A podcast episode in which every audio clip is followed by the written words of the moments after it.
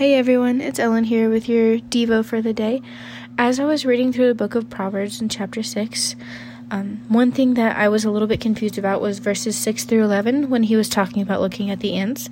And so I read into a little bit more, and um, in the commentaries that I read about it, it says that in this part of Proverbs, ta- or Solomon is talking against laziness.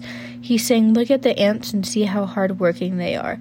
Um, it like in the book it says consider her ways and be wise which having no guide or overseer or ruler. So it was um yeah just a good analogy for like how hardworking ants are. Like if you watch them sometimes like just like the little bugs you can watch them like ways that they communicate and they don't have like a ruler. They don't have an overseer somebody to communicate for them. They all kind of have to communicate together and work together to get things done. And they always like have stuff like they always provide and stuff like that.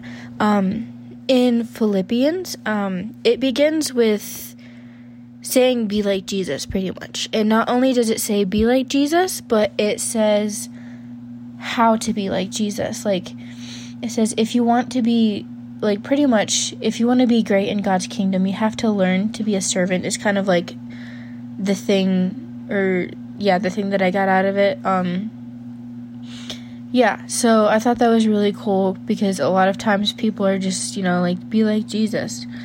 But they never really talk about how to be like Jesus. You need to love, you need to be a servant, and, like, be able to serve other people. And, um, one commentary that I read, I thought it was really cool. It said it's, um, Philippians, like, the beginning of Philippians 2 is the great pattern of humility and love and um, yeah, that's just a really cool way to look at it. Um, yeah, uh, the, in two five it says, "Let his let this mind be in you, which was also in Christ Jesus." So it's just like kind of some questions that like you could like ask yourself. I guess would be, what's your um, attitude towards not only yourself but like other people and do you have like a servant heart? Do you have like an attitude to where you put others above yourself and you serve others before yourself?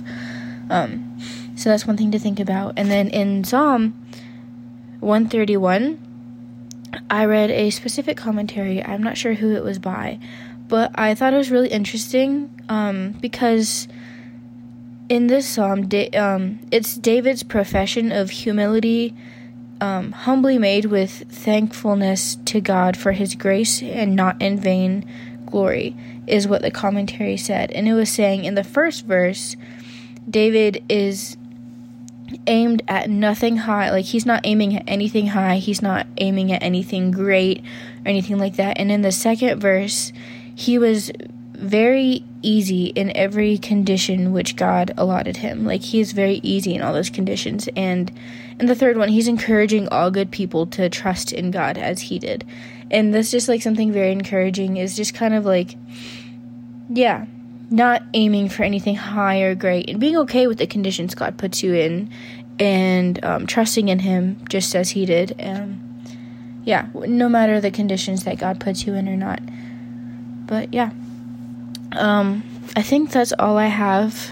Um, I'll pray real quick and then we'll be good to go.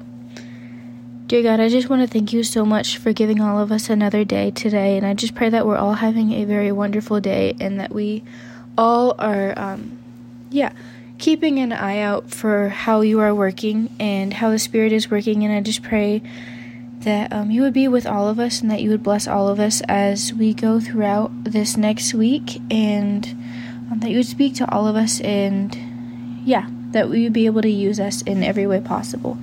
In Jesus' name I pray. Amen.